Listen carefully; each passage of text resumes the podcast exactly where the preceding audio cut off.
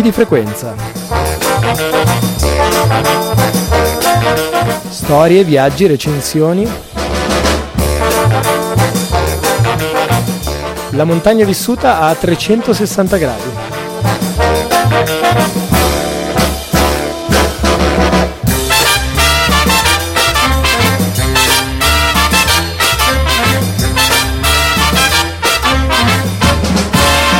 Puntata numero 80 di Picchi di Frequenza, il Lab 80, omonimia, ci presenta la sua rassegna d'alta quota. Abbiamo poi la prima di un ciclo di recensioni di libri d'alta quota, sempre in compagnia di Monti in Città, ma soprattutto il secondo live di Picchi di Frequenza dal Buridda di Genova in occasione della tredicesima Critical Wine con il Caz.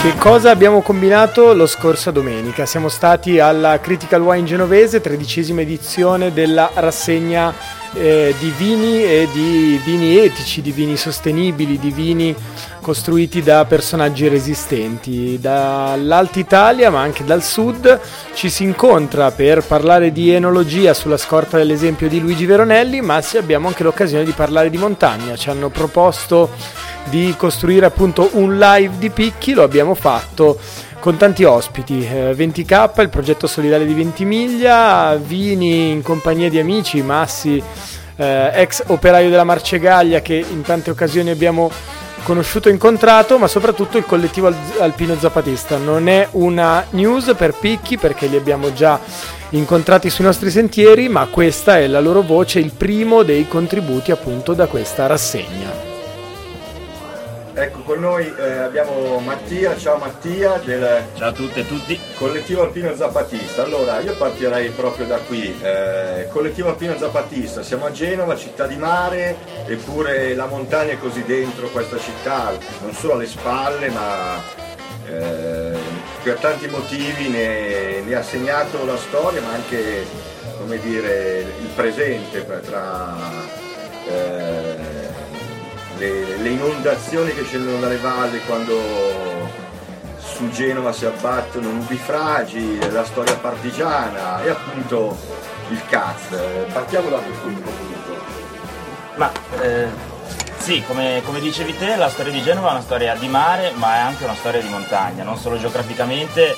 Eh, L'Appennino spinge, la, comprime la città tra la costa appunto, e i monti e eh, mh, storicamente diciamo, la popolazione genovese guarda oltre al mare, guarda anche alle montagne dietro di sé. Eh, il CAZ, il collettivo alpino zapatista, è un collettivo fatto, eh, formatosi qualche anno fa eh, nel, nell'area dei centri sociali degli attivisti e delle attiviste genovesi eh, co- che hanno in comune la, la, passione per la montagna, la montagna nella sua totalità, nel senso che da, da chi ama camminare a chi prova a scalare, chi frequenta magari la quota un po' più alta eccetera eccetera. Ci siamo resi conto che era opportuno iniziare a ragionare della montagna in maniera diversa perché eh, l'approccio diciamo classico non, non, ci bastava più, l'approccio di chi di noi si è formato dentro, eh, dentro, le scuole del CAI, dentro le sezioni del CAI che sono numerosissime a Genova appunto per confermare quanto detto prima. E, ehm, la, nostra, la, nostra idea, la, nostra, idea, di montagna è che la montagna non sia un luogo assettico e naturale, immobile, lì, lì per com'è, estetizzato, ma è un, luogo, un luogo di elaborazione, di conflitti, di incontri, di scontri, eh, non, è, non, è, un luogo neutro. E, mh, per questo sulla montagna proviamo ad approcciare un ragionamento di, di un certo tipo. Eh, banalmente siamo eh, animatori, insomma, contribuiamo a, alla lotta che ci riguarda da vicino del, ter, del, del, Terzo Valico, delle vallate dietro Genova, progetto di speculazione mafiosa, non, non, ci sono altri grossi termini per dirlo. E, che attraverserà, eh, in parte ha già, già, fatto, le valli, bucherà le montagne, Beh, è chiaro che eh, a noi, noi, non possiamo che essere contrari a questo tipo di, di approccio all'ambiente.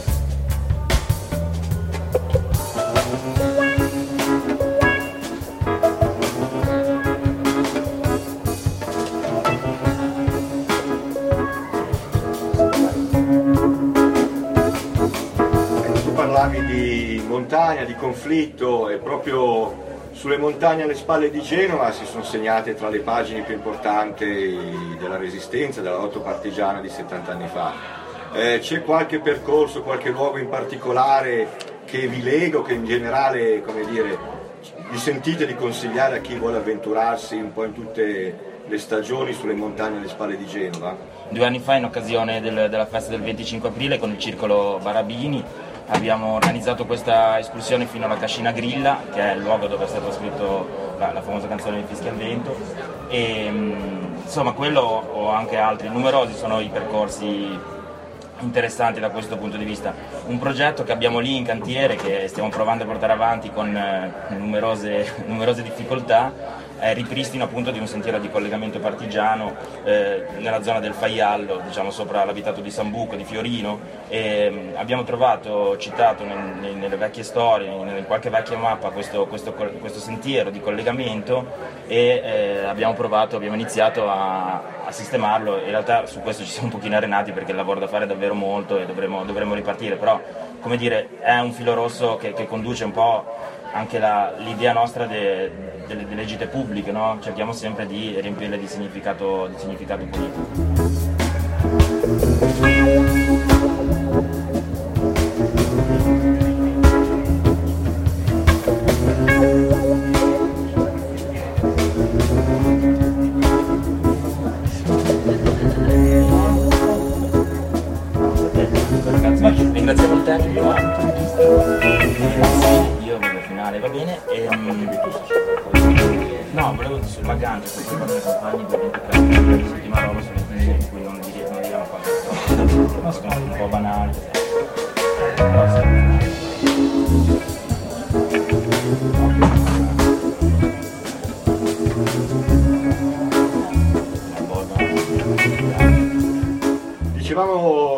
Di questa chiacchierata, a pochi passi da Genova c'è uno dei luoghi storici dell'arrampicata, delle falesi sportive in Italia, Finale Ligure e proprio l'anno prossimo quelle zone festeggeranno, diciamo così, eh, i 50 anni di apertura delle prime vie. Ecco, tra le attività del CAZ sicuramente c'è anche l'arrampicata. Eh, qual è il vostro rapporto con Finale, con quelle falesi? Beh, eh, va detto che Finale intanto è un luogo meraviglioso eh, che ha un microclima particolare, è un posto molto carino e noi frequentiamo, che frequentiamo molto durante, durante l'inverno soprattutto. E, ehm, sono numerosissime le vie attrezzate, dalle sportive alle, tra, alle tradizionali, diciamo, a, di, di, varie difficoltà. Noi bazzichiamo molto sia diciamo, privatamente che pubblicamente quella zona, ma eh, l'appunto che mi sento di fare, no, la, la, la, questione anche che mi piacerebbe porre su, su finale è un po' su, sull'aspetto commerciale de, de, de, dell'arrampicata, della, dell'attività outdoor in generale, perché a finale, oltre alla possibilità di arrampicare, sono numerosi percorsi di, di mountain bike, escursioni e quant'altro. Beh, su questa roba qua... Eh, non, non, voglio dare giudizi, non, non, ho gli strumenti per farlo, però abbiamo visto in, in questi anni no, una, una, certa trasformazione delle attività commerciali, della, dell'utenza di finale, del, de, dei marchi sportivi che spingono molto, no? non, non, possiamo fare finta che, che non, si, non, sia una questione anche di moda, una questione anche di in qualche modo merce e, e, e la mercificazione de, della montagna in, in alcuni suoi aspetti è un elemento della nostra contemporaneità. Per cui com, chiaramente finale non ha colpe, ma eh, bisogna tenere presente comunque un approccio critico no? anche, a, anche, al divertimento, cioè almeno per noi è così. Certo, ecco, per chiudere questa chiacchierata abbiamo parlato poc'anzi di un modo diverso di andare in montagna, di percorsi partigiani, del rapporto tra il mare e la montagna in questa regione. Ecco, non possiamo non spingerci un po' più in là e pensare ad altre rotte, se non proprio di montagne, rotte impervie tra scogliere e colli e parliamo della rotta dei migranti, quindi quella che da, da Ventimiglia porta in Francia, porta nell'Europa eh, dei muri, delle frontiere. Sappiamo che tra le vostre attività c'è anche inevitabilmente una solidarietà, un appoggio a chi cerca fortuna e felicità lontano da guerra e miseria. Beh sì, senza, du- senza dubbio la questione migrante è la questione dei nostri tempi, no? i flussi migratori sono la questione centrale de- della scena politica italiana eh, è evidente che eh, nella nostra regione, nella periferia, periferia nel, nell'estremo ponente della nostra regione, il, l'abitato di Ventimiglia condensa una serie di significati, sia geografici, strutturali, nel senso che è il posto più vicino alla Francia, sia anche simbolici ed immaginari. Noi in quest'estate siamo stati tante volte a, a Ventimiglia, perché pur essendo una città di mare è una città che da questo punto di vista ha uno stretto rapporto con la montagna, nel senso che per passare dalla Francia bisogna in qualche modo passare le Alpi. E, per cui la questione, la questione Ventimiglia c'è, abbastanza insomma, eh, siamo stati diverse volte a Ventimiglia sperimentando alcune possibilità e provando un po' a tracciare alcune possibilità per chi eh, vuole uscire dall'Italia in, in, qualche modo. È evidente che per noi anche da questo punto di vista la montagna non può, che, non può essere una barriera, ma deve essere, cioè deve essere, un collante tra le nazioni. È evidente che il confine è antistorico e eh, in qualche modo quel confine lì va bucato. Ecco. E, per cui sì, tra, tra, le varie cose che abbiamo fatto c'è anche quella di eh, metterci un, un, pochino a disposizione il minimo di esperienza che abbiamo, le, le, insomma, le energie che abbiamo, ci siamo messi un po' a disposizione di, di, di quella situazione lì. Ecco, bene, un'ultima cosa, eh, prossimi appuntamenti col collettivo Alpino Zapatista? Sì, domenica prossima eh, ci sarà una gita pubblica, a, grazie alla domanda intanto, a, al bivacco Scarpeggine, alla Cresta delle Tardie, c'è la possibilità di camminare quanto si vuole, nel senso che il bivacco da, dal parcheggio sono una cinquantina di minuti, per cui è una gita che può essere più o meno lunga a seconda di quanto uno abbia voglia e, mh, mm, e c'è anche la possibilità di mettere un po' le mani su roccia, nel senso che ci sono alcuni tiri già attrezzati che noi metteremo a disposizione le, con la corda, con la sicura eccetera, e il materiale chiaramente. L'appuntamento appuntamento per chi è interessato è alle ore 8 in Piazza Dante, sul nostro sito e sul nostro blog eh, ci potete contattare per chiedere informazioni, per darci appuntamenti, per chiederci qualsiasi cosa e mm, per organizzarci anche con le macchine. Ringraziando Mattia, il collettivo Alpino Zapatista che ha aperto a quello che è il secondo tema di oggi, invitiamo i ragazzi del progetto 20K ad entrare.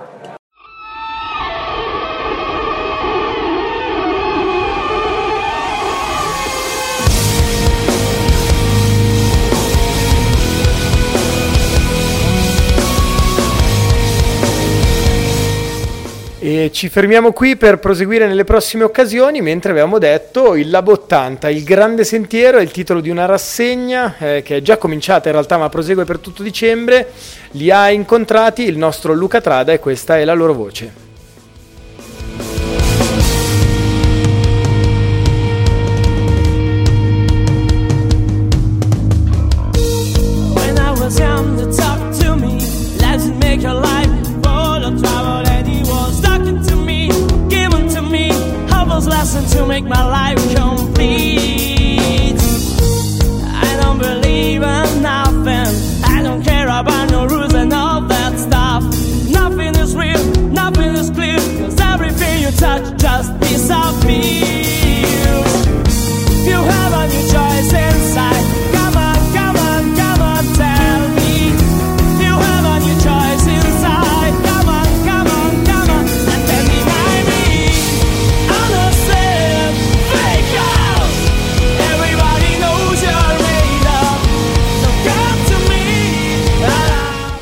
Iniziata il 4 novembre e si protrarrà fino al 7 dicembre il Grande Sentiero, Habitat, Cultura e Avventura, come dice il sottotitolo, un viaggio a 360 gradi tra film, presentazioni e eh, incontri sul mondo della montagna e più in generale sui temi delle terre alte. Eh, ne parliamo stasera con Sergio Visionni di Lab 80, uno degli organizzatori eh, di, questa, di questa iniziativa. Ciao Sergio, e Ciao. raccontaci un po', questa è la nona edizione se non erro di questa rassegna. Esatto, è la nona edizione, sì, sì, sì.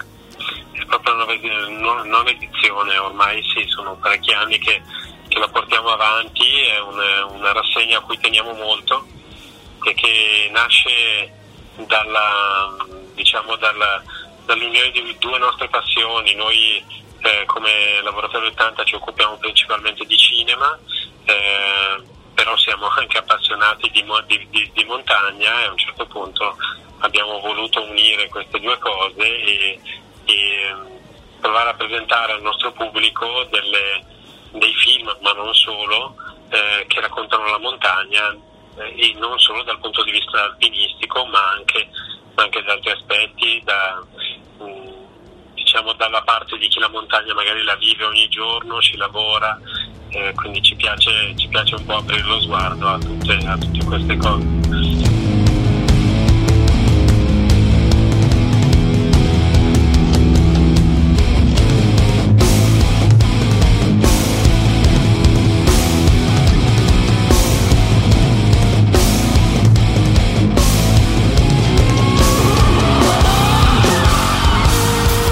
Infatti nel, nel, programma che voi presentate per questa edizione, appunto come ricordavi tu, sì, ci sono anche presentazioni di libri, incontri e il tutto, se non erro, si svolge tra Bergamo e Nembro, quindi la bergamasca. Esatto, esatto. Ecco, e quali sono gli appuntamenti principali, diciamo, le, le, le, quelli su cui puntate per fare il pienone, come si suol dire?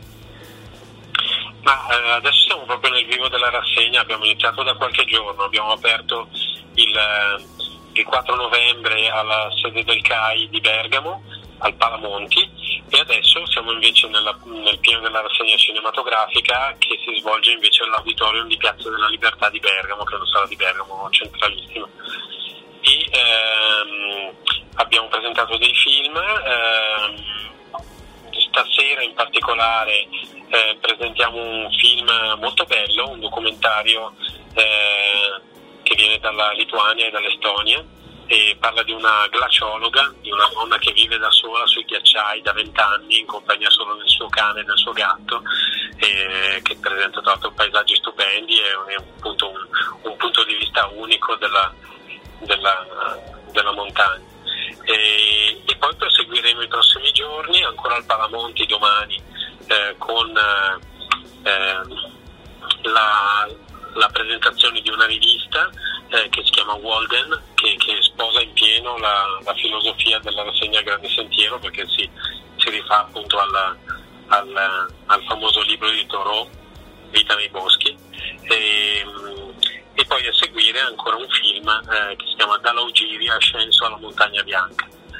Eh, poi proseguiremo i, appunto, gli, gli, appuntamenti a Nembro con una selezione dal, film dal Festival di Trento e, e, e con un'altra, ecco, un'altra, iniziativa a cui teniamo molto, sempre a Nembro, alla sede del GAN, che è il gruppo alpinistico nembrese. Eh, faremo una serata in cui oltre alla presentazione di un libro di eh, Guido Anduetto, Bertone, La montagna come rifugio, eh, presenteremo del, montaggio di immagini amatoriali che provengono dall'archivio Cinescatti, musicati dal vivo, quindi anche musica dal vivo. È un programma molto ricco, quindi sia film inediti che film, tu parlavi di rassegna del Trento Film Festival, quindi anche film che hanno già passato come dire, anche i, i severi giudizi degli, di alpinisti e critici del settore. Esatto, esatto. Sì, sì, sì. Senti, per chi volesse avere il programma dettagliato e tutte le informazioni sugli orari e, e i luoghi esatti, eh, c'è un sito, c'è un... Eh, ecco, tutte, tutte, le informazioni le, trova, le, le, si possono trovare sul sito del Grande Sentiero, che è molto semplice, www.ilgrandesentiero.it, eh, dove c'è tutto il programma e, e, dove si svolgono le iniziative e quindi si può, si può prendere tutte le informazioni. Senti Sergio, noi ti ringraziamo per questo, questo contributo, eh, buona rassegna e a presto eh, da, da, queste libere onde. Grazie, ciao, buona serata. A presto, ciao, grazie. Ci troviamo in un posto particolare, siamo in montagna, ma non siamo in montagna perché siamo a Milano, in via Montenero 15, presso la libreria Monti in Città, in compagnia di Monica, Ciao. alla quale abbiamo chiesto di introdurci eh, alcuni libri appunto scelti dalla, dalla libreria Monti in Città. Innanzitutto grazie Monica e da cosa partiamo oggi? Allora, vorrei partire presentandovi un libro che è contemporaneamente due libri perché è un racconto e nello stesso tempo una guida. Il libro si intitola L'attraversamento invernale delle Alpi, il sottotitolo Dal lago Maggiore al lago dei Quattro Cantoni. L'autore è Alberto Paleari, è edito da Monte Rosa Edizioni, È un libro di circa 200 pagine e il prezzo di copertina è di 15,50 euro. Ecco, perché l'hai scelto? Dici un po'. L'ho scelto perché mm, è una novità molto interessante, eh, è un'uscita del 2017, eh, in un certo senso va a colmare un vuoto che c'era. Mm, nel gennaio del 2016 Alberto Paleari, che è una guida alpina di area ossolana, eh, ma contemporaneamente è uno scrittore raffinato di romanzi e di eh, guide di alpinismo, ha deciso con un gruppetto di tre amici esperti sci alpinisti di mm, attraversare le Alpi da sud a nord. Mm, una, esiste una mitica traversata di Bonatti delle Alpi con gli sci eh, da ovest a est. Eh, diverse sono state le traversate non così note da, nord, da sud a nord. Il, l'itinerario scelto da Alberto Paleari si contraddistingue per la mm, wilderness, diciamo così, dei paesaggi attraversati, delle vallate attraversate. Ecco, mi inserisco perché appunto il viaggio inizia nel Parco Nazionale della Val Grande, che è un, una di quelle, di quelle, aree protette meravigliose nel, nell'arco alpino, e quindi scende verso, verso sud, giusto?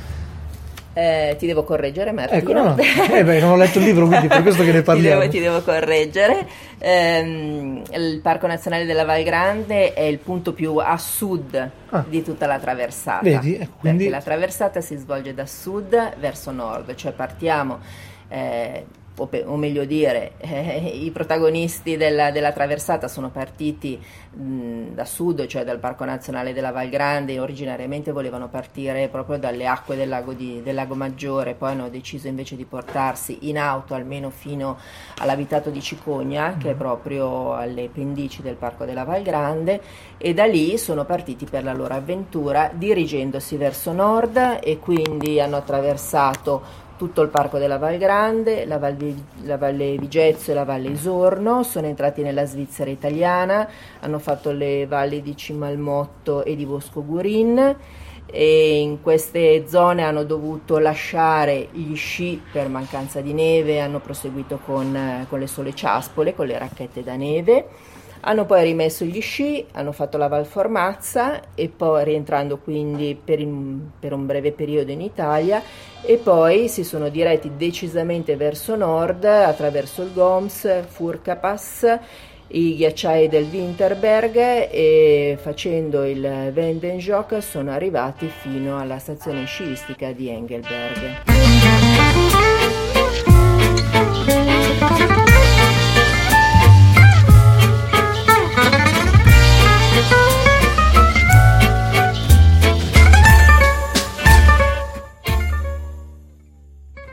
Grazie per la correzione, ma direi un viaggio meraviglioso, non per usare un termine scontato, ma come dire, reso tale ancora di più dal fatto di essere appunto un attraversamento invernale. invernale. Una di quelle imprese che, come dire, sono fatte anche da una resistenza fisica, da un impegno emotivo eh, molto più gravoso rispetto a quanto avvenga in estate, quando comunque una traversata di questo tipo mm, mette davvero alla prova eh, il fisico e la mente di chi la fa, ma come dire, con, per quanto ormai gli inverni non siano più così, così duri, così rigidi come erano una volta, però stiamo parlando comunque di alte quote, stiamo parlando di uno sforzo fisico, stiamo parlando certo. di appunto una, un'impresa vera e propria.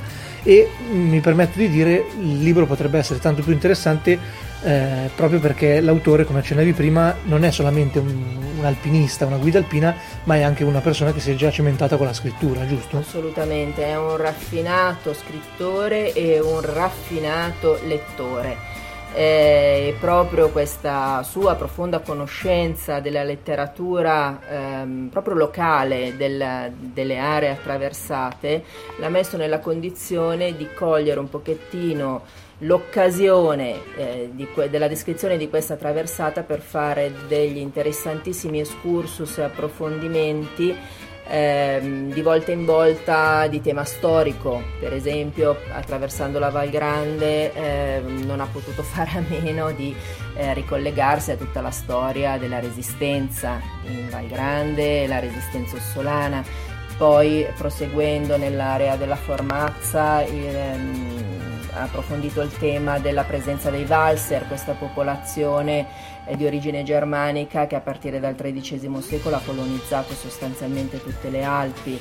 Eh, sono, è stato il popolo che in assoluto è riuscito a coltivare eh, grano alle quote più elevate. Eh, tuttora sia in Valle d'Aosta che in Svizzera che nell'area ossolana ci sono, sono presenti insediamenti di origine valser. Ehm, ci sono, sono, toccate le problematiche per esempio della salvaguardia ambientale, della salvaguardia dei ghiacciai, ehm, come per esempio gli svizzeri intervengono sul, per la salvaguardia dei ghiacciai fino ad arrivare al tema della ehm, bellissima figura di Guglielmo Tell come assoluto difensore della,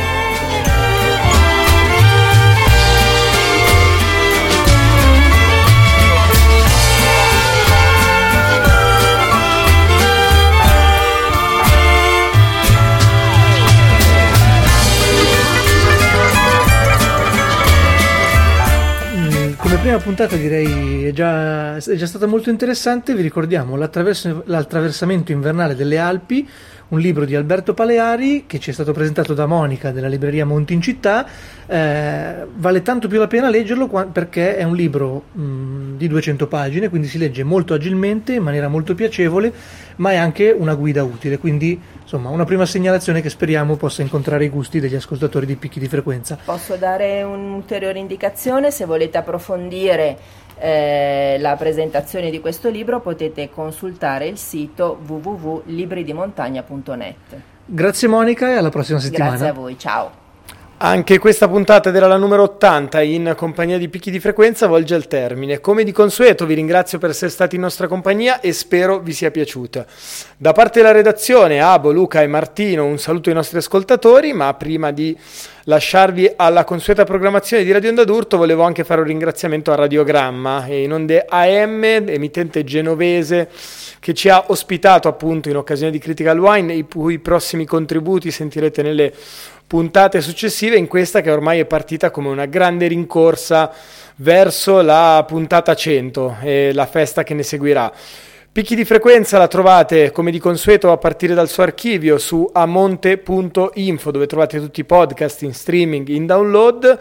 La ritrovate sul social network blu alla pagina Picchi di frequenza, su quello azzurro all'account at abuzzo3. Scriveteci per eh, collaborazioni, segnalazioni, un pochino quello che vi pare. Per tutto il resto, ormai non è il caso di ripeterlo, ma noi lo facciamo ogni settimana. Ci ritrovate venerdì prossimo alle ore 20 in punto sulle libere frequenze di Radio Onda d'Urto.